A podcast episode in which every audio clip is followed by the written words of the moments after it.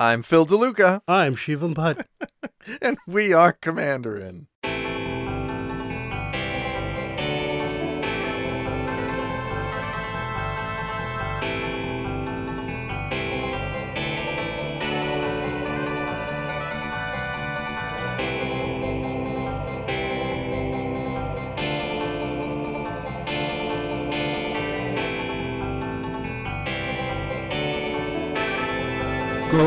Commanderin. Thanks for listening, everybody. We put a spotlight on community issues, but never, ever talk about three banned topics religion, politics, and Hearthstone. You know, Olivia, a lot of people ask how they can help the show. I'm glad you were wondering about that. I was absolutely wondering. The best way to help the show is to share the show with your friends. You take that link that is on every podcast player at this point and send them the link to the show. It's awesome. Your friend gets a message from another friend who they trust, nay, love, and uh and they're more likely to listen. And more listeners is better because it exposes us to more people. Another way is to review us because positive reviews let us get in front of more people. We actually have a positive review we'll read to you a little bit later, listeners. Uh, it's, it's definitely something. You can always visit us on YouTube. Don't forget to comment, rate, and subscribe. And remember, folks, you smash the bell. You smash it. You smash it until it's not recognizable as a bell anymore and maybe looks like some sort of uh, button on a browser interface. If you want to help us out materially, you can go to patreon.com slash commander at MTG or go to commanderandmtg.com slash donations or go to GoFundMe and search for Commander and use the C logo. It really helps us keep the lights on in Podcastia, which is uh, the nation that Shivam is about to found. Podcastia. Yes, sir. With my podcastian empire. I thought we didn't talk about religion and politics. Uh, yeah, yeah, that's true. We did violate the politics rules. All hail Podcastia. I'm working on the theme song still. It's it's going to be a minute. the theme song.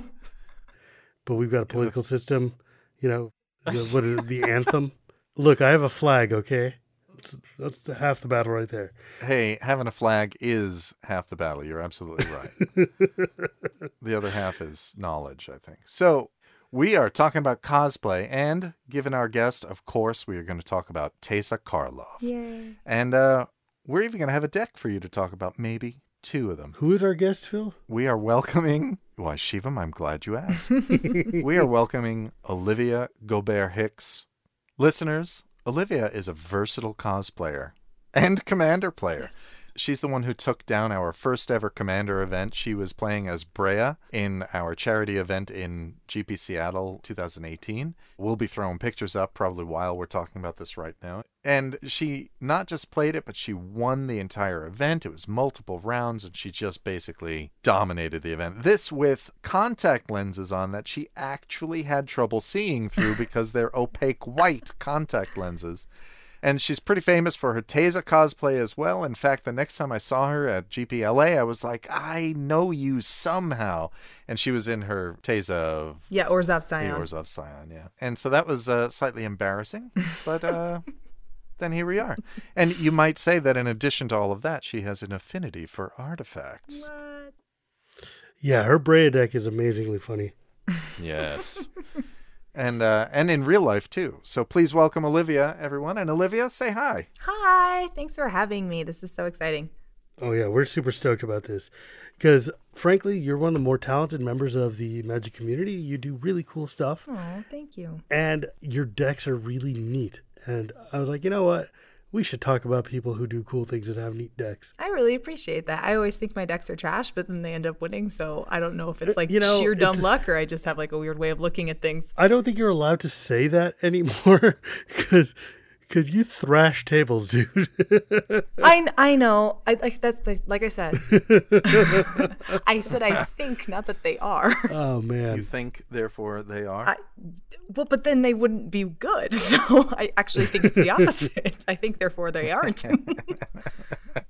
oh man, it's a, it's a good time. when did you start with magic? um, in the summer of 2014. oh, So I've not been playing that long. Yeah. Uh, my very first game was an eight person, two headed giant game of Commander. What? Yes. Is my, Because it's my, that's the best way to. it's my origin story. Yeah, I, actually, it was kind of the best way to play. My friends have been playing, you know, forever. I remember the game coming out when I was a kid, and they finally wore me down this one summer day. They were like, "Well, just come over. We're all gonna hang out. We're gonna play." I was like, "All right, fine. I'll finally learn how to play this game." so it actually worked out okay because I had someone who's been playing for two decades sitting right next to me, explaining to me as every turn is going on what's happening during a turn, what I should play, what kind of strategies we're thinking about, and everything. So, um, a mono black Mikaeus deck was my very first commander deck, and that was the beginning of the end of my savings account and uh, free time outside of playing Magic the Gathering. So, ever since then, um, I played every week with them until I finally like understood the game and the mechanics enough to get my own decks, and here we are. What were your hobbies before Magic? What were my hobbies before magic? Um, that's actually a great question. I don't really remember. like it's become so all consuming. Right? it, once you enter the maw, you are never like. There's nothing else. There's no time for anything else. This Yeah, is, the life before just kind of vanishes. Just you only know your time in the maw. and then you only know what is in standard right now. What's in my commander deck? See, I don't know that though. I only know what commander is. I that's that's the one thing I had that was so unusual from almost everybody else I know that has ever played Magic is that I hard I didn't play a pre-release until I think like 2 years after I started playing. What? And so I had no idea. Like it had to be told to me. I think it was um Hallie at Card Kingdom who was like sitting across from me during deck building. She had to like let me know I could put more than one of a card in the deck. I had no idea. I was like, it's a hundred card singleton. That's what Magic the Gathering is, right? No, actually, it turns out that's not at all how a lot of people played. And Commander still wasn't super huge at the time. So I'd tell people, oh, yeah, I played Commander. And they'd give me the blank stare of just like, what's that? It's like, well, you get a stack of 100 cards. There's a general that sits outside, and then you play. And they'd look at me like I was insane.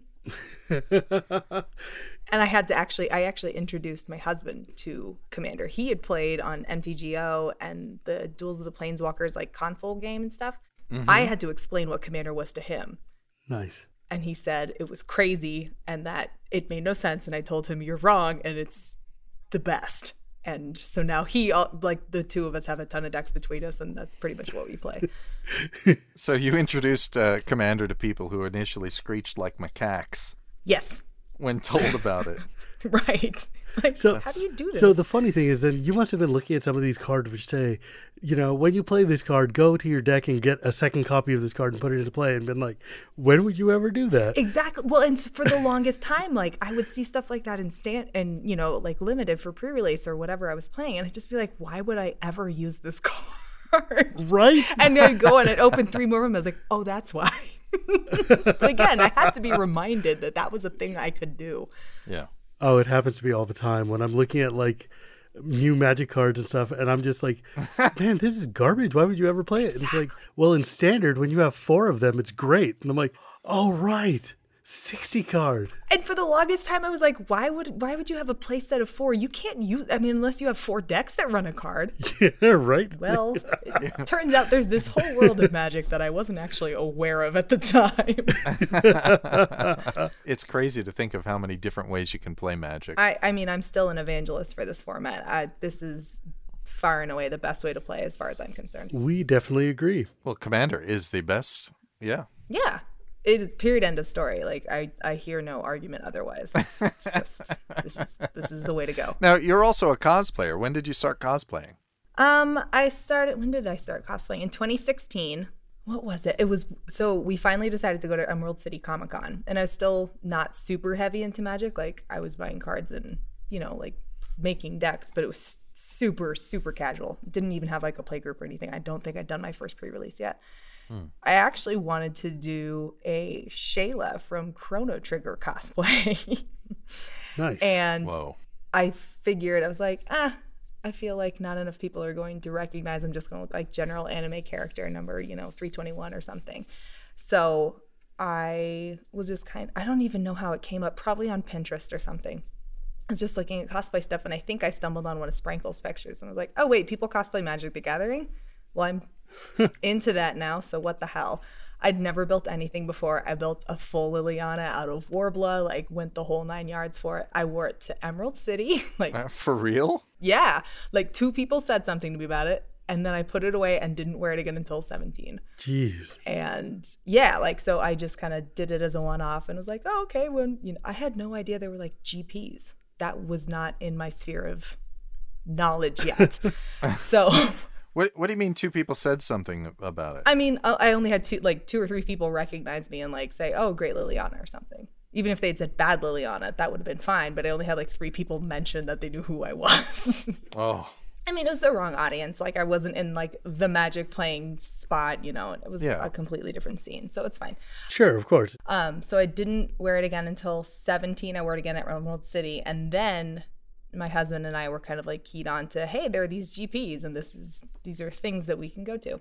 So the first one we went to was Vegas and I brought Liliana to that and got sucked in by the other cosplayers and we all started making friends and decided I was going to build Breya and then really honestly like in earnest I started with the magic stuff like more than just having that single lily I'd made two years prior. I got the Breya done, and then I got Teysa, and then I got Drana, and then I got who else do I have? I did a Sakashima earlier this year that needs some fixing because I haven't really been able to wear it. I did a Traxa, and now I have the other Teysa. Like I just blew up last year. Yeah, you definitely did. so really, I feel like I've only been doing it one year, but it's actually been a little longer than that. yeah, you blew up, and now you and uh, Tappy Toe Claws are kind of. Oh my God, my Sydney! yeah, She is so cool. she's just, oh, she's a delight. she is awesome. She is so much fun. She is a very loud delight, but I love her. People think that I'm excitable and loud and like on 11. They have not met Sydney. Like Sid is like 12. She's the only person I've ever met who can bowl me over, and I'm just like, okay. Like if we were to have a, a an excitement off, I think there would be a big like empty crater between us. Oh, absolutely. A hundred percent. There's An excite off. That's funny. literally zero doubt in my mind. That's just funny.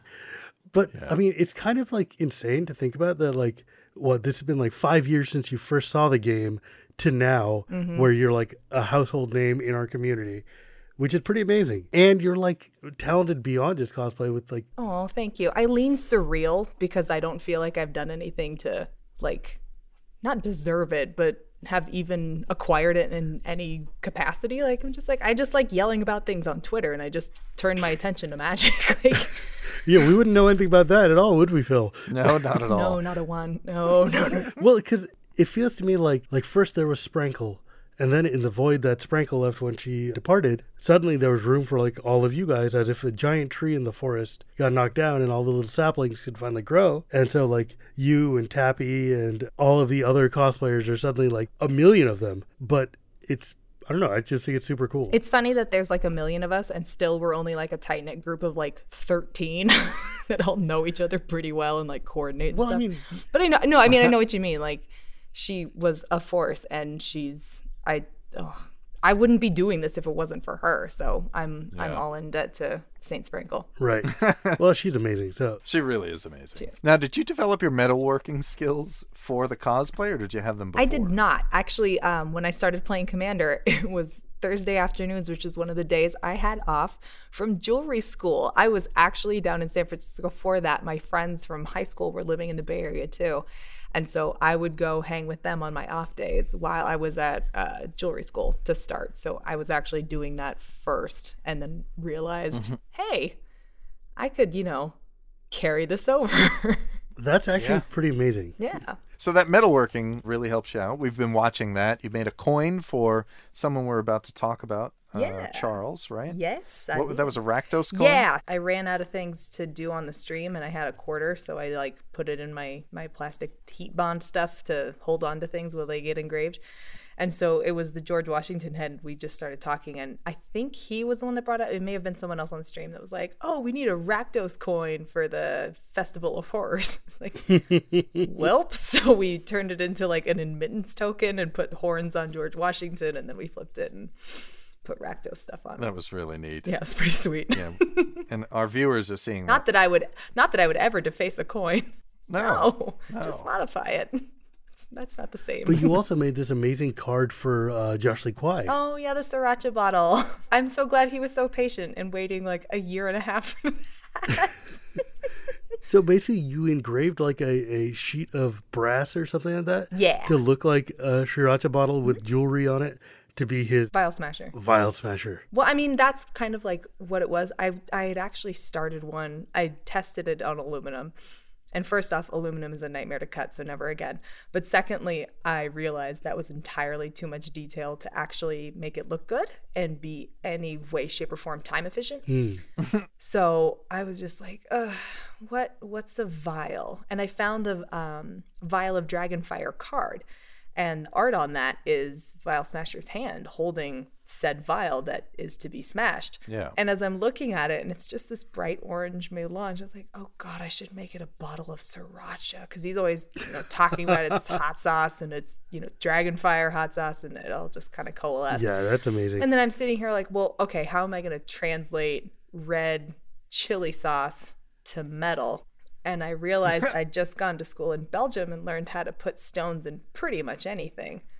And I realized, why not put red stones in it? And then it's sparkly. He kind of also told me to make it better than Jimmy's, so I had to one up myself a bit. so I figured a bedazzled uh, bottle of sriracha would probably do the trick. And it looks like it did. that's pretty sick. Yeah, it's pretty Yeah, that's really awesome. Well, cool. Yeah. So we're gonna get more about cosplaying and your Teysa Karlov deck, but and uh, and actually we have a video from Brian Canada, who's the cure for the common game on YouTube, and uh, we'll get to that a little bit later because first we want to thank our sponsors. Yes, we have sponsors. Hell yes. Of course, these are our patrons. Each week, we like to call out three of our patroni. This week, we're going to thank Jeremy Gribos. Uh, pretty sure that's how you say that. Braden Bodish. He was in. He just wanted a peek at the CAG show, Shivam. Wow. He wanted a sneak peek to get the information one day earlier, so he joined us as a patron. Just today, as we record this, Charles Gray joined the Insane Patron Club, which is he donated enough to work with us on a show plan directly. He's going to tell us what to say, and then he's going to be on the show himself. It's going to be awesome, Oh, Shiva. yay, Charles. I'm looking forward to it. Tell him he has to have the Rakdos coin and he can only answer questions based on a coin flip. Well, I think you just told him. Oh goodness gracious! Okay, Charles, that's what you have to do now. I told you. Ta da. it's going to be an awesome show, you guys. Amazing. Yeah, yeah, we're going to make that one work. It's going to be awesome. It's going to be lit. Yeah, so thank you very much, everybody. And uh, in honor of Olivia joining us, we are going to thank our top lifetime contributors. And uh, these are all people who've donated a crazy amount to us. And now it includes Charles Gray. So we'll start off with. Uh, oh, and listeners, you can get in on this crazy name game as well. New patrons, even if you're not a top lifetime contributor yet, whatever your name is on Patreon, we are going to read it out loud. And if it's not family friendly, we will bleep it. And that's all there is to it. So let's thank Charles Gray, Hunter Pruitt, Hash Brown 87, Tyler T Money Webb, Josh Effett Reprint Everything. also, a hearty thanks to Akira Thompson, Cameron Faller, Chad Jones, Mason Talley. Yeah. And Colt Baldridge, Jackie Miller, Sandra Hodel DeBobby, and Bradford Heron. Yeah. And also Marcus Ogier, Robin Koss, Matt Hoffman, and Russell Lee. Hi Russ. Oh, hi, Russ. Jason Hill, Dan Kraus, Drowned in Sorrow, and Henry Stuckenborg. And coming near the top of our list, Matt Childs, Nick Eusenia, discussing magic. Thank you, Magic, for discussing us. and Andy Shivam is my spirit animal, Bentley. Yay. Andy, we're gonna have to talk about this I knew that was coming. because uh, this spirit ain't free. We're this is Orzhov talk today, so I'm super on board. it's like so. So uh, let's talk about some afterlifing. Yeah. Give me that good stuff. Yep. And see, Andy snuck the forbidden topic in. Mm-hmm. Let's see uh, what he changes it to next time. We'll be reading these out about once a month. So if you want to change your name to something amusing and or awkward for us to say, please go ahead and do it. We're happy to do. I may contribute just so I can do that. It's fun. Uh, it, it is pretty fun. So, some more stuff before we get to the main topic. Uh, Shivam, any uh, information about the Commander Advisory Group that you want to bring up and maybe ask our listeners? Yeah, so it turns out that we are banning all blue cards as of the next banned list. Excellent. But actually, uh, more seriously though, the Commander Advisory Group has actually been pretty interesting because so far, the main thing we've been doing has been setting up the infrastructure because before the rules committee was four people who knew each other really, really well, and they didn't need things like infrastructure. so, uh, because it's just like, hey, I'm just going to text my buddy, and then we're just going to talk about what should be banned in Commander, and then we're going to be like, ha ha ha, have some drinks and ban all the fun cards. so, Cyclonic Rift isn't banned. I don't know what you're talking about. yeah, give it a minute, buddy. Um, Ooh, let them's fighting words. I just got here. Uh, wait till my regime begins. Shiva, we cannot have Alboros cards in Commander. Just stop. Look, I'm just banning cards until my deck is good. And that just means that eventually we're just going to be playing as Gazban Ogres and it'll be fine. Wait a second. Can you ban cards? Can we ban advisory members? No, I mean, can we ban cards that are just so bad you shouldn't play them? Like you said, we need some Boros cards in Commander. Is that because of Naya? hey, man, you can't get bored without Boros. Can we ban Commander advisory group members? I have one in mind. Josh? Why? Every deck has to run Orrery. That's a rule now. but the thing is, though, interestingly, what I didn't realize is that one of the rules committee members actually lives 15 minutes away from me. So last weekend he came over and we played a handful of games at my house and sat and talked about Commander and the philosophy and what they expect the CAG to And do. how you plan on ruining our beloved format. Huh? Hmm? it was actually really fascinating to hear and like I was like, why is Rofellos banned? And he's like, Have you ever seen a Rofellos as a commander? And I'm like, No, because it's been banned. He's like, Exactly. and then I was like, What about braids? And he's like, Dude, you don't want braids as a commander. And I'm like, a lot of people do. It's like, yeah, that's because they think they want braids. Because braids is a nightmare to play with. It's like if you don't ever want to play, have braids as your commander. Yeah. But yeah, I'm going to invite him on, and we're going to sit and uh, talk about that. But so far, uh, so good. Well, cool. And of course, the uh, instant you have something that you want to share with our listeners, we'll hear about it, won't we? Oh yes, Excellent. so, all three of us have something in common. I don't know if you realize this, besides that we play Magic and we play Commander specifically and think it's the best format ever. We're all going to be at Magic Fest Los Angeles. Yeah, we are.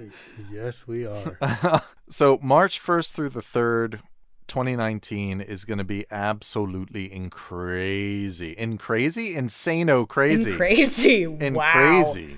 That's right. but here's the thing, though, right? Like at Magic Fest LA, it's going to be all of us and like the brew. The Commander's Brew is flying in from Canada to come to oh, Magic Fest LA. I found out yesterday. Oh, the Are Brothers War podcast is coming from Texas. Josh and Jimmy are going to be there, Wait, what? This is nuts.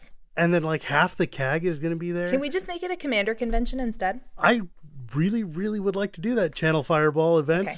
Commander Summit. It's decided. We kind of need to because literally every major commander podcasting group is going to be there. Yeah, it's a thing. It's going to be maybe the biggest commander meetup since Vegas. Vegas uh, 2018. Yeah, Yeah. that was a ham. Yeah. Wow, that's really cool. Well, if you're not going to be there, you'll be listening to this uh, a few days before it instead. So uh, maybe next time, come on out to LA. There's so many of us here. Ruben's here too. Don't forget. Yes. uh, and he'll be joining us at Magic Fest. So we'll see you there. And we have some listener feedback. I couldn't help it. I saw this one and, and just absolutely needed to. On Valentine's Day, no less. Oh, yeah. This is a review left on iTunes. and where we normally ask for five star reviews, this listener chose to give us uh, something different a one star review. This is by DC1152. No idea who that person is. Well, look at the bravery of that full name. Whew. yeah, yeah. Don't shame. Their feedback is uh, it's honest, it's from the heart. Went from a commander show to virtue signaling woo fun stuff for my hobby. There you go. I don't think that's a real sentence. Where's the lie? Get him, Shiva. That's right. Shiva and I uh, we have a joke. We would ask the question Can two social justice warriors talk about Commander while crying for two hours? Only if it's on YouTube. last show, somebody wrote in. Uh, our last show was about the Boros episode, I think. It's hard to keep track of these things. Aurelia. And uh, yeah, Aurelia. Too busy virtue signaling. And uh, yeah, it's too it's too much for me to keep track of. A.W. Morris, 1985, says no mention of wrecking ogre or grafted exoskeleton. Why? Well, um, Well, I mean, for one thing, neither of us are degenerate Phyrexians, so we always forget about infect cards. and and Wrecking Ogre is actually an interesting idea. That's a card that lets you add like plus three plus three and double strike.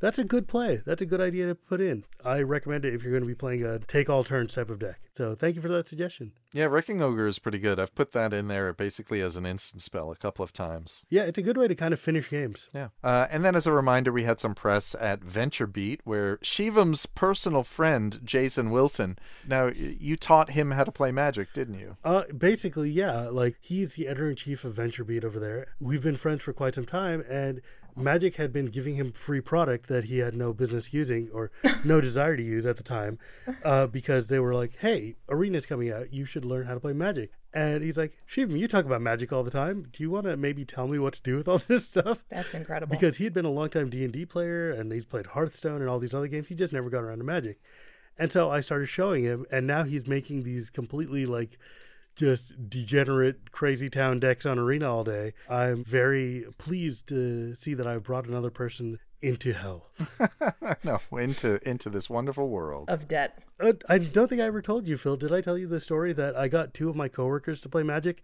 Like, for instance, I gave them both like the intro decks that we get from you know the stores, the free thirty card packs or whatever. Yeah. And then I went to the pre pre release and I was like, hey, you know, I'm going to be on this thing. Literally, they sat and watched the entire pre pre release at work. I work at a company that works in movie and television. And they had a very large screen set up and they were watching the pre pre. And then they both went out and bought boxes. And when I came back, they had like boxes of M19 and Ravnica and whatever and had built proto decks. And I'm like, dog, you went from zero to like 80 in a day. Let's maybe pull back a step. But it's pretty great. It's been a long time since I've taught brand new people how to play Magic, and it's fun to see what they get excited by and what they're confused by. Yeah, that's really cool. Teaching new players is one of the highlights of many places I've worked. The last two places, I won't say their names. It was it was a blast. We sat there at lunch and I taught people how to play and then I taught people how to play Commander.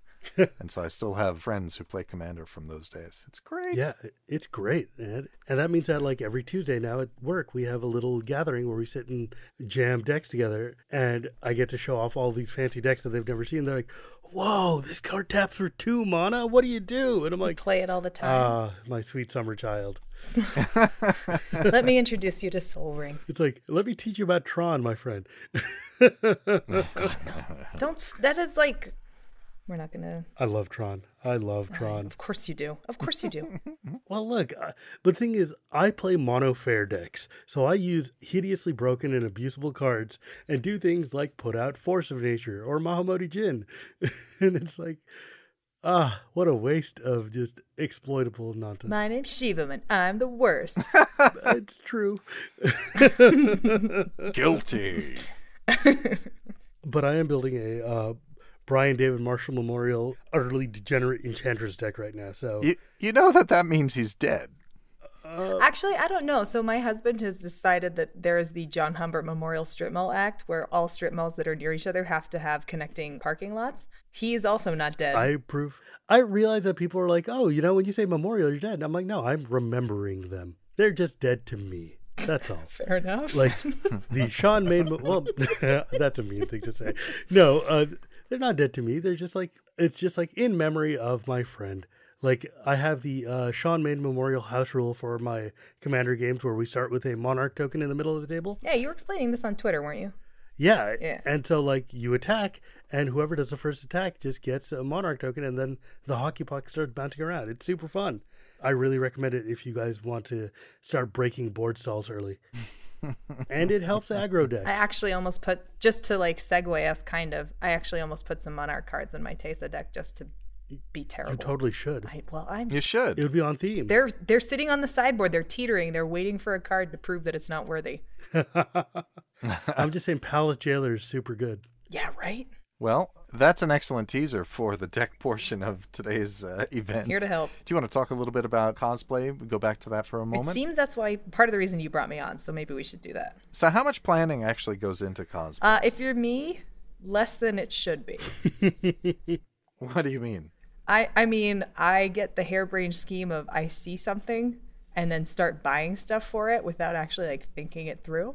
I posted actually a picture of like Teysa's like collar and neck piece and everything from this most recent one. That is pretty much the most forethought I've ever put into a cosplay.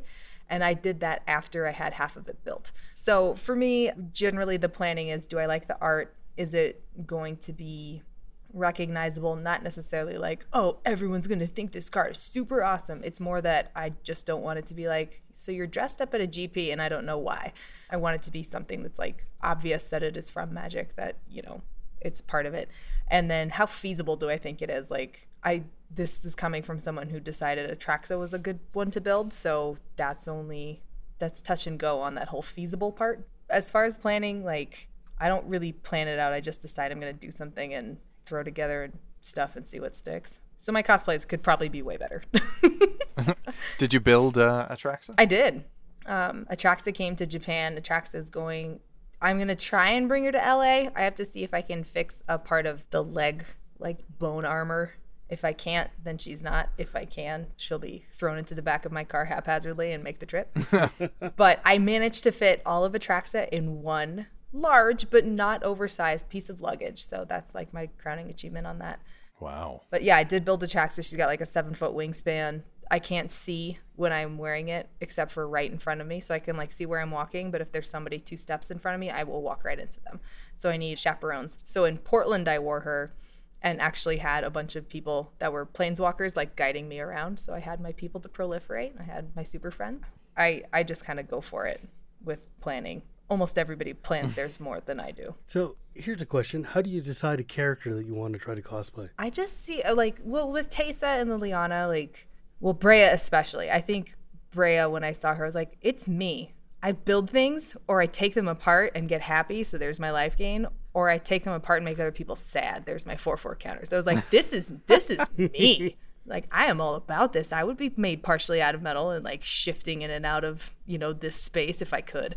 So with Breya, it was like I have this card. This is this is me in a nutshell. I build stuff out of metal. This is what I do. I should really build a deck around this. And if I'm gonna build this deck, I'm gonna cosplay the hell out of this. And I thought it was completely like I didn't know how I was gonna pull it off. My like pipe dream for Breya was getting like a flexible LED sheet and just have like a front facing camera and a back facing camera so you could see through me. Of course, that is like way beyond what I'm capable of building. It is probably technologically possible at an affordable price at this point in time. Yeah, I just I wanted to do something that I think for me, I like making cosplays that nobody has attempted for the most part that's definitely what drew me to Breya and Atraxa and Yeah. Sakashima was was doing that. Teysa and Liliana, like from the limited lore I knew at the time, were characters that I got I was just drawn to. Like I would be a sassy necromancer that at almost 200 wants to look like she's still 20. I, I understand. like I get that. That speaks to me. Uh, so it was it was and you know Teysa is here trying to overthrow a bunch of dead old guys that are holding their guild back. I'm here for that too. So it with those they really spoke to me. With the other ones they seemed either a challenge or nobody had really done that. And it was like, can I do it? And I just kind of go for it and see how it all turns out. Um, like I'd never seen Drana done, so I did her, and I think a couple of other people had done Teysa, but I'd seen only versions of Envoy of Ghosts, so I hadn't seen a Norzov sign, so that's why I wanted to do that one. But yeah, I just I've I've leaned you know leaned towards the more prominent women characters. And generally, I like playing non planeswalkers because, again, I'm a commander player. I try to build a deck of whomever I'm playing. Like, save Scarab God, obviously. I haven't tried that one. I probably won't. I like doing legendary characters. I think they need some love too. And yeah, I just I just like if I see good art, then I, I take it from there. And if it's if it's something I think I can personify well enough, I'll go for it. So one of the problems though is that like magic art only shows you one half of a character. Tell me about it. How do you figure out what the back is? That actually is it's funny. Some artists like after a character has been released, I know that Magali has done this for cosplayers. If they ask her like, "Hey, I've never seen a side profile of this piece that you've done." She's actually like painted something out for them and been like, "Here's what it would look like in my brain." For Teysa Karlov, this most recent one that I did, I had no idea. So I just made it up. I figured what I could from the two art pieces I had which are the Teysa Karlov art and then the front facing of her from the Revival Revenge card. And I went for it and I ended up doing an okay job on that. um, it just, nice. it, because at least with that one, for the most part, it all kind of fit together and made sense. And I got a little bit of like creative license, but that is one of the spots where we just have to use a little bit of creativity and say, okay, well, if this looks like this, how would, how would I envision that style being carried over? The nice thing is nobody can tell you you're wrong when it, right. it's the back of something that's never been seen. So there is no canon. So it's kind of like, I, I've decided this is what it is because nobody can tell me differently. That that's at least nice. Awesome. Well, you are the expert on Teysa Karlov, aren't you? I try. Oh my god, I love her so much. Your Teysa costume is sick, by the way. uh yeah. Just I yeah. I I say that like I'm in awe of it because the other cosplayer who helped me out with it, she's at Tarma Cat. Cat, she offered to help me with the gloves she was like, "Hey, I just have I have just the right fabric for this. Can I just make these for you?" I was like, "Oh my god, yeah, thank you." I, like I'm not going to say no to any help, right? Mm. So she finishes that and she's like, "Well, you know, I've really wanted to try and make this kind of sleeve. Do you mind if I take a stab at that?" I was like, "I don't know how to sew. Go for it." this was going to be like the worst experiment I've ever undertaken because I wanted it to actually look good. So she ended up saying, "Well, if I do the sleeves for you, I can attach it to this shirt. That's got the the black lining on it, you know, the the sleeves that she's wearing, I could just make the skirt too, and I could do that. And she ended up making like all of the fabric pieces. Like I think I did, I did one of the capes for it. She did the t- the smaller one with all the gold detail. She did the sleeves. She did the gloves. She did the skirt, and then I think all I did was like satin tunic. I throw over the whole thing, and like I used, I recycled the cape from the old Teysa to wear on this one and then I did all the foam and armor stuff. If it wasn't for Kat, that cost that cosplay probably wouldn't have ever gotten finished in time, much less been as amazing as it is. She absolutely knocked it out of the park, and she was just like, "I just got bored. I needed a project." That is really cool. Uh, oh, oh, okay, thank you, thank you.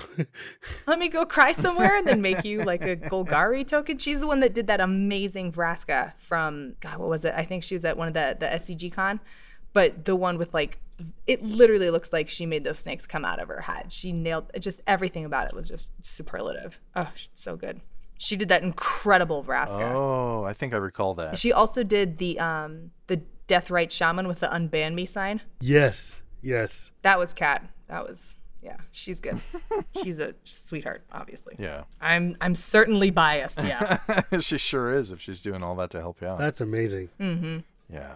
Well, are you ready to talk about Teysa the deck? No, naturally. Well, and the card, of course. Um, so, first, before we get into your deck, we're going to play a video from Brian Canada.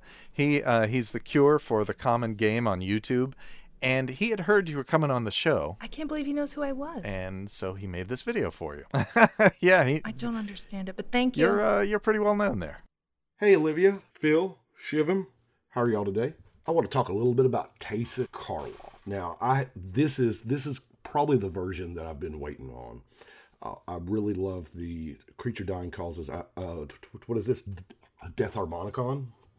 And then creature tokens you control have vigilance and lifelink. As much as I would love to give my Marit Lage token vigilance and lifelink, I didn't do it in this deck. I kind of stayed a little more toward the lifelink aspect of it, the you know black and white and the life gain and all that, and uh, with that in mind, of course, you know, I did the creature life gain package with all, all of the all of the soul sisters, and then the blood artist, of course. Now, I really, really enjoy the new afterlife mechanic, even though it's kind of not new. I mean, t- we had it for Doomed Traveler. I think I'm, I'm playing with all of them from Ravnica Allegiance in the deck. I'm also playing with the, you know, the OG Teysa because they work so well together. Now, we do have, you know, the lingering souls to get that our one one tokens on, and, and there's a couple other cards like that. So focusing on lifelink and tokens, of course, we're going to have the intangible virtues. We're going to have the ethereal absolution. You know, I'm really liking the tithe taker. The one thing about those spirit tokens is they are clamp-tastic. I love it. You know, we're playing black and white, so we have access to some of the best removal ever. I mean, I'm running swords, utter end, and Kaya's Wrath because, you know, why not? We're going to gain some life out of this deal. Oh, I forgot this in, in the uh, Soul Sisters package, I, I guess. And it wouldn't be complete without Hell's Caretaker. Hell's Caretaker allowing us to swap the afterlife creatures in the graveyard for maybe an afterlife token and keep getting that trigger, to which, of course, she's going to double. And then we're going to gain life off of the proper burial each time it goes to the yard. The pawn of Ulamog is just going to create free zero ones out of the deal. You know, the a bunch of life gain cards like the Sign in Blood, uh, uh or I say life gain, I'm sorry. Draw cards like Sign in Blood. You don't really feel that life loss because of the life gain that what we're doing. Champion of the Stray Souls is, oh man, this was made for her. So we spend five mana and tap it and we can sacrifice our afterlife creatures to return already dead afterlife creatures and you swap it out every turn and you double up your tokens every single turn and i hate to do it but you know sometimes a game's got to end it really does uh, this is the quick version of the deck but i'm i'm running blood bond Sanguine Bond and Exquisite Blood. It is life gain, and it is more there for a clutch than anything else. But now, this is the one I love Approach of the Second Sun. Yeah, it, it kind of loses a little bit in a singleton format, but you know what? Demonic Consultation fixes all those problems. And then, of course, because, you know, I'm me, I've got to be running the Storm Herd because if we're doing crazy amounts of life, let's do this. Anyway, that's uh, kind of a brief synopsis of what's going on t- with the deck. I, have got a uh, on deckstats.com. I have the entire deck listed. I hope you like it. Hope it's something that you might consider playing. We will see y'all later. Thanks, Brian. Uh, listeners, let us know as always what you thought of Brian's deck. Olivia, we're all interested in hearing what you, the expert on Teysa, have to say about this deck. I, I get real, real. This pedestal is very high. Um, I actually I haven't seen. I've never seen Hell's Caretaker or Demonic Consultation because part of why I love Commanders, I get to see things I never would have seen before. Right. Those are pretty sweet. I like. I see Champion of the Stray Souls and Approach of the Second Sun those are things I would never consider for this deck. Mm. But that doesn't mean they're bad for the deck. They're just not my like my play style. Like I I'm pretty sure Stray Souls is like in the sideboard I have for this. I just feel like for me it's not something I'd use in my board state. All the the but I I mean I have Blood Bond in there too. Plenty of his life gain commons are money for this deck. So yeah, it looks it looks spicy. This this would be take on Teysa that I never would have had. So I think it would be really fun to play Yeah. and see how it works out, you know? Yeah, like that. I mean, it's like we say every time your Breya runs into my Breya, which are just fundamentally different decks. Oh my god, they're so different. And it's like that's the best part of EDH is that a commander doesn't mean that your deck has to be on rails. It can be completely different take on it. No. Sometimes you can just I mean like before I knew really what I was doing, I could argue that I still don't, but when I was really brand new, as far as I was concerned because I didn't know like I, I think my first deck was Prosh. I didn't know how often or like essential it was for the commander to have synergy with things. I would just be like, well, you could just use any card that has the right colors that you want to play, right? Like it never really dawned on me in the very, very beginning, like, oh, they actually integrate really well. It's more than just that. I, I yeah, so it's it's always interesting to see what people come up with with the same commander. Like that was the greatest thing about checking decks with Shivam was this Breya that we both have. Yeah, seriously. They share maybe what six cards outside of lands. Like there's no, there's hardly any overlap. It was surreal If if we hit our commanders, you wouldn't think that we had the same deck at all. that they were in any way related. It's amazing. Actually, because I've been working on a Taste of deck too, and I'm interested in seeing what your difference is because I'll be honest, my deck is more based around life gain and like Crested Sunmare. Basically, like I want to make lots of indestructible ponies all day. Oh, of course you do. And well, it's tokens, right? Like, why wouldn't I want to make tokens? well, yeah, yeah, exactly. Why not make that kind of token? And like, you know, Teysa and Ayli and all the Orzavi life gaining type stuff. Mm-hmm. So, where did you go with this deck?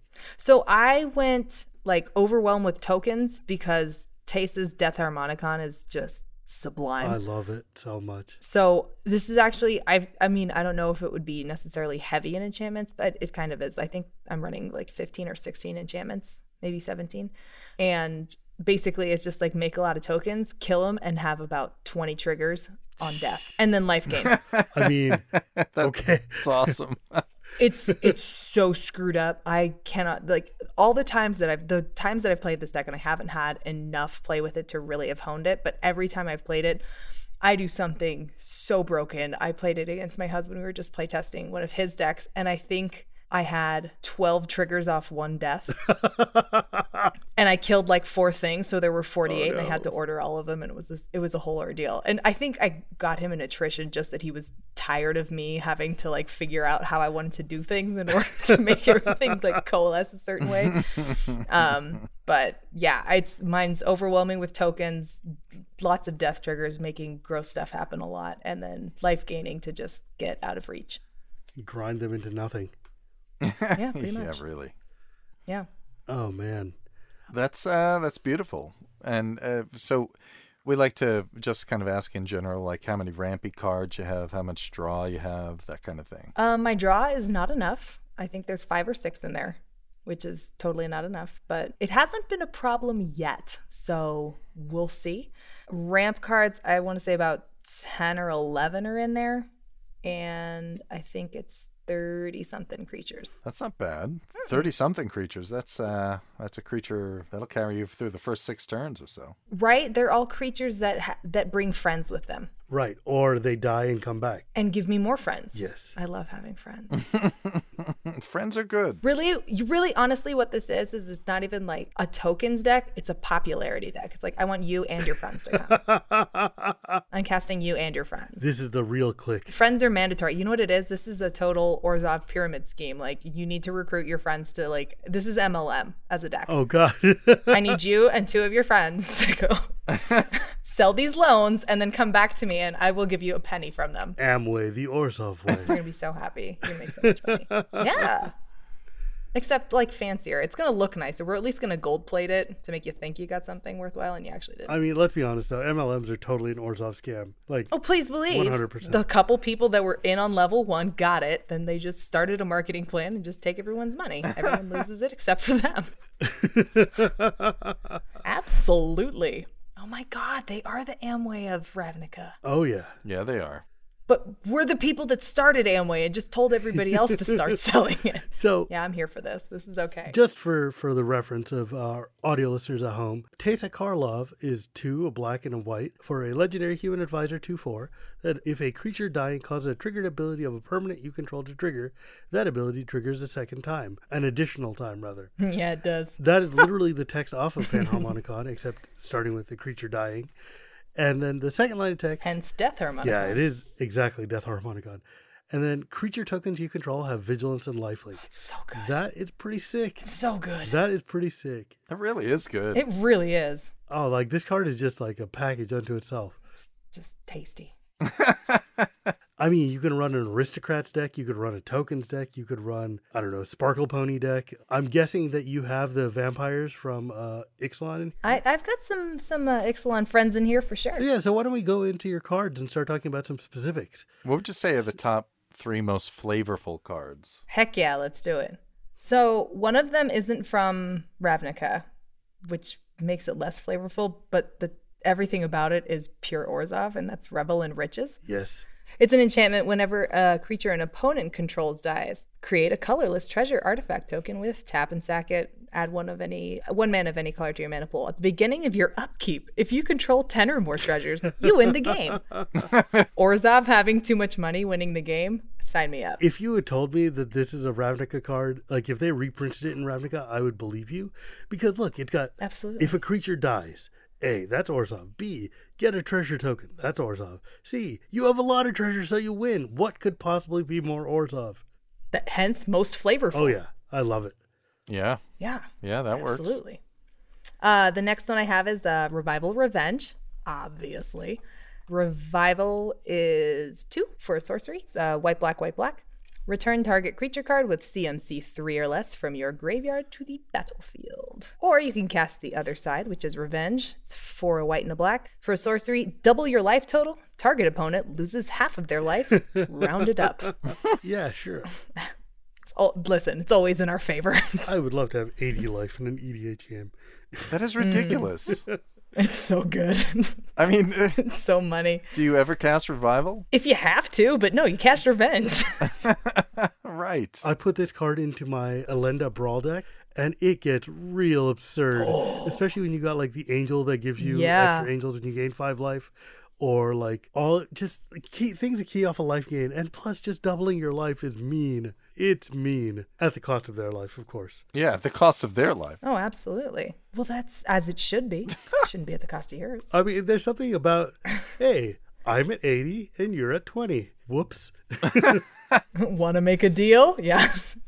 And that's assuming that no, uh, you you haven't already gained Right. extra life in this deck, or you haven't in some way Which, inflicted it. uh, spoiler alert, you have, by the way. if you have six mana, you've already gained life in this Orzhov Yeah, I get the feeling that life is not a resource that you're lacking in in this deck. Um, the last one I had for most flavorful was Smothering Tithe. Yes. That's really good. It's so oh my god. It's so good. So Smothering Tithe is a three and a white for an enchant. Whenever an opponent draws a card, that player may pay two. If they don't, you create a colorless treasure token with tap and sack it, add one of any mana color. Also, you and I both share Breya decks. I got to tell you, I put this in my Breya deck and I gave it a try this weekend. It is obscene in Breya. It is completely obscene. Well, guess what I'm about to do? Leave this podcast and go put my other Smothering Tithe in Breya. when your opponent sits and draws like three cards and then you just pitch the three tokens and do like four, eight, 12 points of damage to them, it feels real mm. good. Oh, that's so tasty. That's so tasty. feels real, real good. Oh, this is stupid. You, you guys are kind of scary. Like I shouldn't like white this much. Like I learned how to play a mono black deck, but man, the combo of them together is just filthy. It's just so bad. It's good. like, I hate playing black. I am not a black player at all. But if you give me white and black together, man, I will do this all day. Game on, right? Oh, yeah. I love this. It's mm-hmm. silly, silly, silly. you, you like black enough in Hapatra. Well, yes. But that's because Apatra is everything I want in life. It's so good. It's like I put one negative one negative one token on your card, and then I get twelve tokens on my side. How can I say no? it's just Hapatra is She is- legit. She's rad. She's like my favorite deck. Yeah, Hapatra's really good. so now we know your most flavorful cards. What are your most effective cards? Right. Uh, we're going to repeat one of the most flavorful. Smothering Tithe is one of the most effective cards because there is nothing like telling people, give me more mana or pay two. because no, that's a choice nobody likes. No. Like, if I, it'd be one thing if it was a Rhystic Study, are you going to pay the one? But getting to like make that number bigger, And people people, don't like that. They really don't like that. And no, not enough people run enchantment removal, or they've tried it on something else before I get smothering tithe out. So I get to start stockpiling things. If I have Revel in Riches, oh, oh, that's that's tasty. that's gross. And then if not, I have all this mana I can use to pump other stuff to pay for sack costs. Like it's it's smothering tithe. It's just it gives you so many options. and the thing is, a lot of people underestimate the value of just getting free mana. Yeah. Mm-hmm. Like in an EDH game, they're like, whatever, you don't, who cares? It's just some more mana rocks, no big big deal. it's just a treasure token. Then you have twenty of them. Yeah, whoops. yeah, it's just this this card is way better than I thought it would be initially, and I thought it was going to be pretty good. when I saw this, I was so hyped. I was like, "This is amazing! We have a Rhystic Study, Oof. but it's dirtier." It's gross. It's gross. All right. You're a little too excited about this card, both of you. but I see the next one on your list though is actually pretty interesting to me. Yeah, let's talk about this. Oh, it's the, the next one. The next one on my list is Elenda, the Dusk Rose. I love She her. is two, a white and a black for a legendary creature of Vampire Knight with lifelink. And whenever another creature dies, put a 1 1 counter on Elenda the Dusk Rose. When Elenda dies, create X 1 1 white vampire creature tokens with lifelink, where X is Elenda's power. Yes. Can I tell you how good it is to have Elenda at 16, Teysa on the board, and sacrifice Elenda? Can I tell you how spicy it is when you have 32. uh, Divine Visitation out as well? Because I won a game like that. Are you serious? 32. yes. And it was amazing. Oh no. uh-huh. Oh wait, did I did I not include the part where I had the next card out Oh, anoint at the same time? Which is Anointed Procession. Oh, my beloved anointed DP. H- how many tokens did I have? All the tokens. at 6444 angels. How did you how did you let Elen- like how did you convince the table to let Elendra stay alive? Elenda stay Well- alive. uh carefully by being really quiet about putting those one ones on her and never swinging with her and just letting them and putting scarier things out honestly to make people Oh forget or just you know board wiping stuff like that yeah Elenda's Elenda's real good with anointed and with Teysa like that gets dirty and you get divine visitation out it's super dirty Divine Visitation is the best card. like nasty It is the best card. my husband threatens divorce every time i play it I love that card so much. I don't blame him because it's gross. And yet divine visitation isn't one of your most effective. No, because I don't always have it out. I, I feel like getting double of something with anointed procession is a bit more effective. Like divine visitation is twisting the knife after you've already sunk it into somebody's back.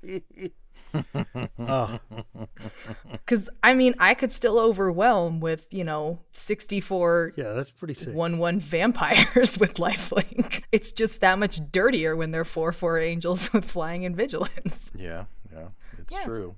So, have you put Ayli Eternal Pilgrim in this deck? She is most assuredly in this deck. I would hope so. Because uh, being able to sacrifice things at will is pretty great. Oh, friendo. It's pretty sweet. Yeah. And I've got like Ashnods and Phyrexian altars in there. And they're not on here, but I'll just mention them really quick. Priest of Forgotten Gods, uh, Whisper Blood Liturgist is in here. Priest of Forgotten Gods is so good. I gave myself quite a few sack outlet options. That card is It's stupid. so good. And I realize, yes, listeners, I say that a lot about cards that, oh man, she she's always saying this card's stupid and that card. Yeah, but some of these cards really are stupid. Sorry. Priest of the Forgotten Gods is such an, in the right hand. So it's so spicy. And can we talk about her amazing Phyrexian altar? I'm convinced it's a Phyrexian Yeah. altar. I cannot be told otherwise. oh man. So a lot of these cards we'll see in other decks. If you go to edhrec.com, you might see a couple. What are what are three s- cards that are basically like all yours in this in this Teysa deck? Two of them, I'm not sure if they're all mine, but one I, one surprised somebody who I knew played a lot of Magic, so I called that one a signature. Um, the other one I probably wouldn't have included had I not run across it, and then one I had to. So first one is Deathbringer Liege, two white black white black white black. It's a creature horror and a three four. Other white creatures you control get plus one plus one. Other black creatures you control get plus one plus one. If you play a white spell, you can tap target creature. Whenever you play a black spell, you can destroy target creature if it's tapped. Wow. Yeah. Yeah. That isn't a card I see very often. Yeah. Yeah, because everything fits, right?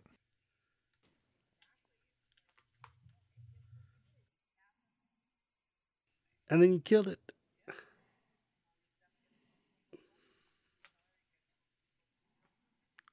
Oof. That whole cycle is so good. The lieges are great. So good. And I, I feel like nobody remembers Deathbringer because I've seen so many there. They're like Murkfiend and um oh god. Nobody what's the remembers the names of the other ones. Anyway, it doesn't matter. Yeah, but I, I know Murkfiend Liege because it's the green blue one and it's gross. The green black one is really good too. It makes like worms. Yeah, but like people don't I don't see them that often and they're just these really good anthems and they have these broken like combos that are on them if you're in their colors and of course in commander you will be in their colors. So it's I yeah, I was I was surprised that I haven't seen that um in more Teysa decks or in more Orzhov decks, honestly. A Theomancer, huh? oh, Hissymancer. This card does so much work. Tell us about it. What? How does it do the work? So, Hissymancer, which is Ophiomancer, it is from Prosh's commander deck. Uh, two and a black for a human shaman, 2 2. At the beginning of each upkeep, if you control no snakes, put a 1 1 black snake creature token with Death Touch on the battlefield. Each upkeep. Each upkeep. I didn't see that before. Yeah. Everybody's up. You're constantly sacking the snake. Uh huh.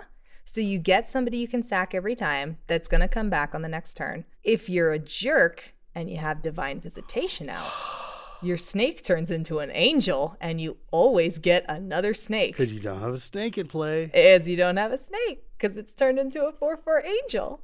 Uh huh. That's gross. It's so nasty. That's gross. Yeah, oh, it is. That really is gross. That's beautiful. I thought about putting this in Hapatra, but I realized I always have snakes in play. That's the one problem. It's got to be in a deck with no other snake generators. As long as you've got that going, hissy Hissymancer does some serious work. And if nothing else, even if you don't have Divine Visitation out or you don't have a sack outlet up, you get a 1 1 Death Touch blocker. So you can still protect yourself until something else comes into play where you can start turning it into either a sack outlet or an engine for you, or you Oh, the value. decide to be a terrible person and have divine visitation out and turn it into an angel and then just start amassing angels. it's so good. Wow. Nobody runs Hissymancer, and I just I cannot get enough of that card. It's been one of my favorites since I started playing Magic. Yeah, I have to say I don't think I've seen this very often. I think I've I even pulled it from the deck it was in I see it in cube. uh, and replace it with something I thought was more effective. Wow. And uh, so Yeah. what's what's uh, your the next signature card that you? I feel like this is probably the least signature out of all of them, just because the death trigger on it's so good. Um, but Athreos, God of Passage, he's one white black for a legendary enchantment creature, a god for five four. Uh, he's indestructible, Natch. Uh, as long as your devotion to white and black is less than seven, he's not a creature. Whenever another creature you own dies, Oh. return it to your hand unless target opponent pays three life. oh, oh, I see. Naturally, you can only return the card once, but they have to pay six life. Oh no. If Teysa is on the board, Oh no. Oh my god, I can't believe it. Does it really work that way? Yes, it does. That is uh huh, fantastic. isn't it? yeah. So it's six life or I get the creature you just killed back into my hand. Listeners, this is radio, so you can't see the fact that I my eye is literally just snapped open. And I was like, You gotta be kidding me. Yeah, you know, I, I I saw this when we got to this page, and I was like, "Really, Athreos? I'm not so sure." And then, and then you're like, "No, no, no, no! It's six, or it goes back to my hand." Mm-hmm. Suddenly, that's not a choice. That's wrong. That's wrong. It's gross. I know, but that's what makes it so good. That's why it's so good in Teysa. That whole triggering twice thing, man. It's just Oh, Jesus amazing. Christ. Okay. Yeah. Oh wow, Olivia, that's that's that's evil, Hi. wonderful. I know, right? I'm at a loss. That's gross. Let's. uh It's like painful quandary, but worse. It really is. That's oh great. man. So let's move to. I mean, that was a surprise, and I'm still kind of reeling with it. I, I clearly put it in the wrong one. I should have put Athreos and Yeah, Surprising. seriously. I have I have an Athreos deck, but that that's evil. That's great. mm-hmm, um, So, what are the three most? I guess the next three most surprising cards. Uh, the next three oh so for most surprising cards, I put Vindictive Lich as my first one. He's three and a black for a creature. He's a zombie wizard and a 4 1. But when Vindictive Lich dies, choose one or more. Each mode must target a different player. Target opponent sacrifices a creature. Target opponent discards two cards. Target opponent loses five life. How do I not have this in my zombie deck? I don't know, my dude. But then do it twice. Oh my god! Oh no. Oh no. You do that twice. Yeah. so I get to choose one or more twice, so I can hit everybody as long as they're different. One or more. Uh huh. Oh, that is so bad. oh, that is so bad. Vindictive Lich Shivam probably isn't in your deck because Vindictive Lich was in the Wizards deck in the Right. Commander Precon. I haven't taken that most recent batch apart to put into my uh, normal decks yet, but I think I'm gonna toss a zombie and put this guy in because it's silly. If I may be so bold, Vindictive Lich is a nice addition. Oh addition. goodness gracious me! Oh, that's dumb. Mm-hmm. Man, doubling death triggers really just can Mm-hmm. can get out of hand. It really can. It's just amazing. I'm such a fan. It really can get out of hand. Yes. What the hell is temporal extortion? I don't know if I'm ready for this. Temporal extortion. Uh, you are you buckle in then. Temporal temporal extortion is four black for a three. When you play temporal extortion, any player may pay half his or her life, rounded up. If they do, counter temporal extortion. Take an extra turn after this. Half your life? Uh huh. For an extra turn in black. I've never even seen this card before. Yeah, I've, I've seen this. I feel like nothing good can come of this. It's it's dirty. It's very dirty, especially if I have Revel in Riches on the board and 10 treasure tokens. Oh. Do you want to pay half your Oh. life and maybe I just kill you next swing or just let me win the game outright? oh my god. Uh huh. Nobody, here's why I thought it was surprising. Nobody expects an extra turn in black. No. Exactly. I'm looking at this card and I'm like, no, this doesn't exist.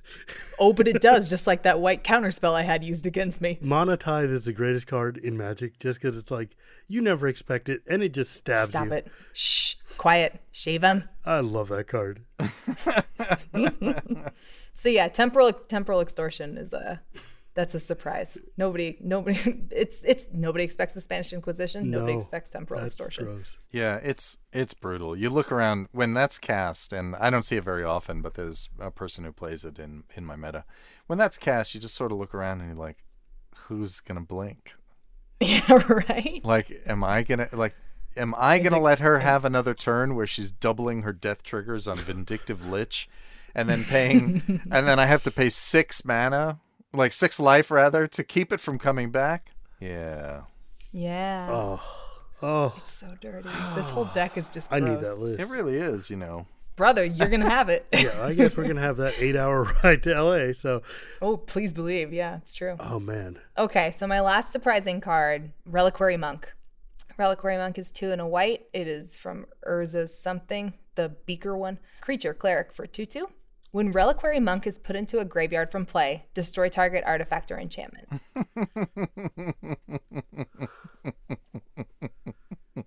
I know.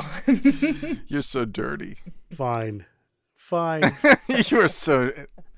This is so Christ. bad. All right, this deck is extortion. it is. There are extort cards in there too, of course, because flavor. Because flavor. Oh yeah, there are. Of course there are. We're still reeling. You have to understand. I don't think we can take much more. the last three of note. Now that you know what other kind of stuff is in this deck, um, secure the waste. So X and a white for an instant. Put X one one white warrior creature tokens on the battlefield. I like to call this card Fighter Ball. Yeah, I mean for this it's good just because it it's it gives you options. Like uh, what was the one I almost had in there? Conqueror's Pledge. My uh, I had people suggest that over this one.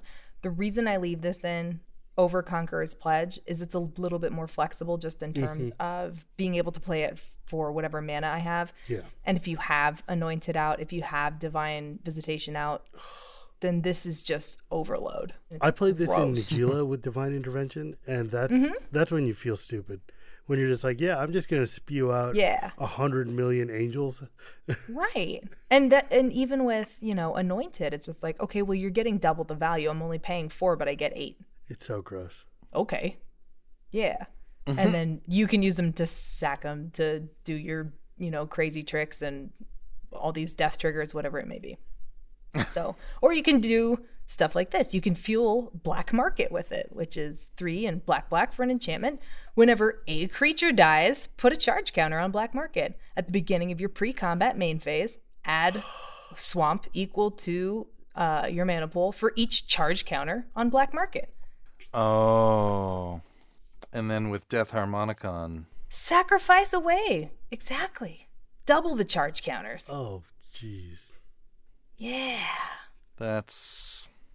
That's. It's a lot. It's a whole lot. That's so bad. This is a whole lot, dude. This deck is something else. And the last one is um, Elspeth Sun's Champion oh, my favorite. because that plus one is tasty as all get out. Plus one. Elspeth Sun's Champion is uh, four white white for Planeswalker, four loyalty counters to start.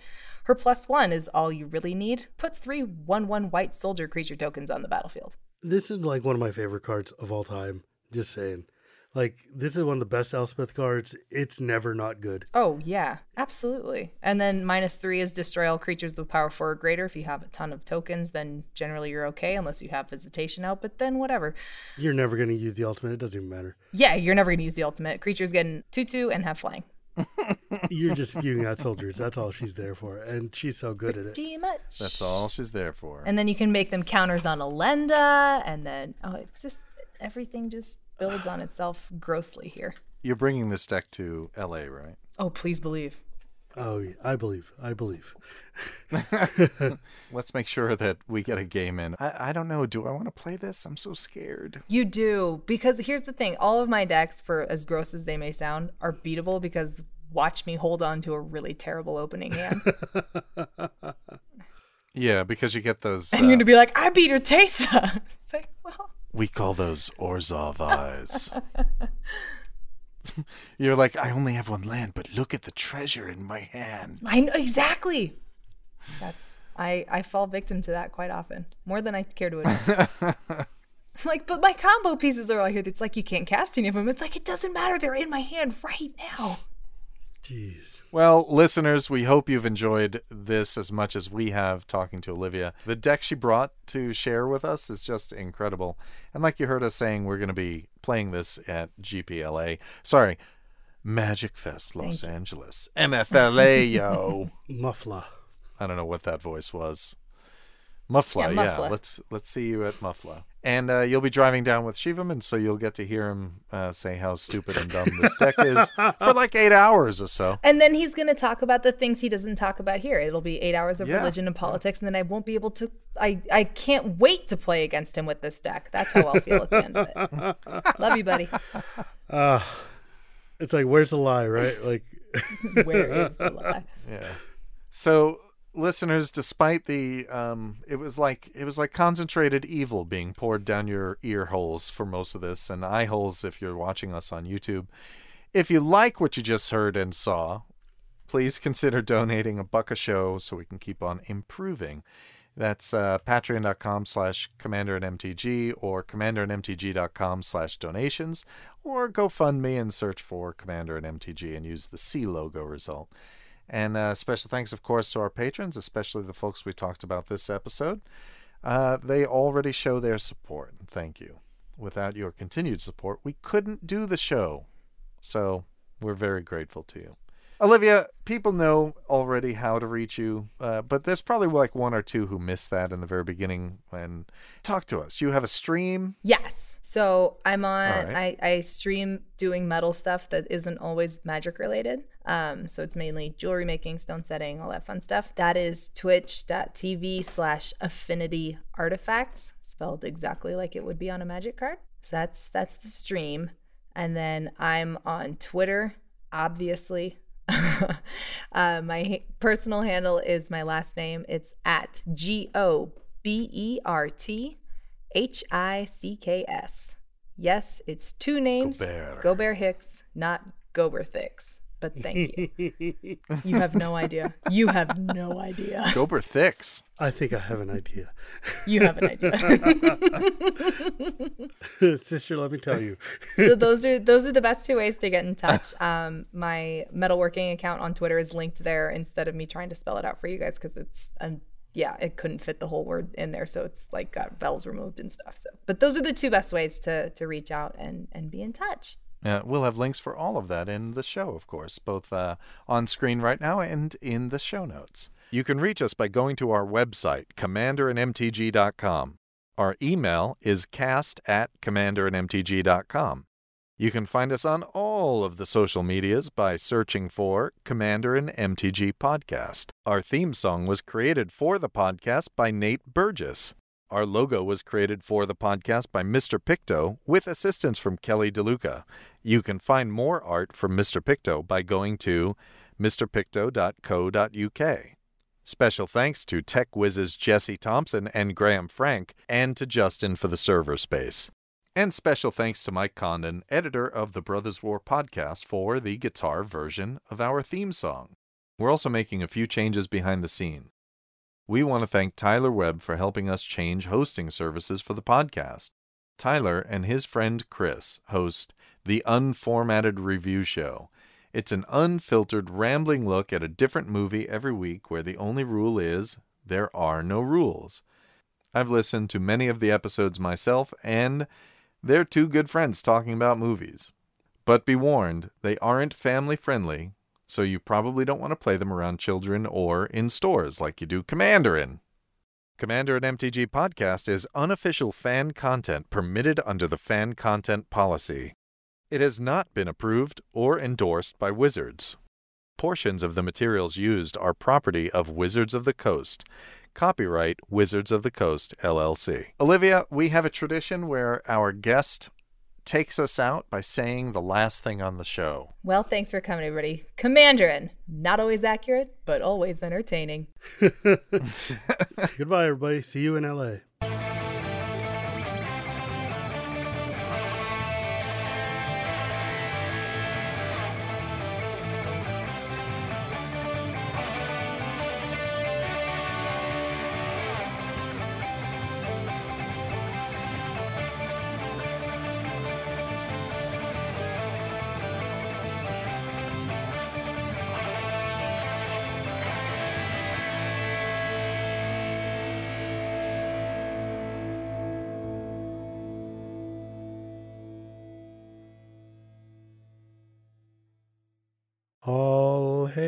Podcastia.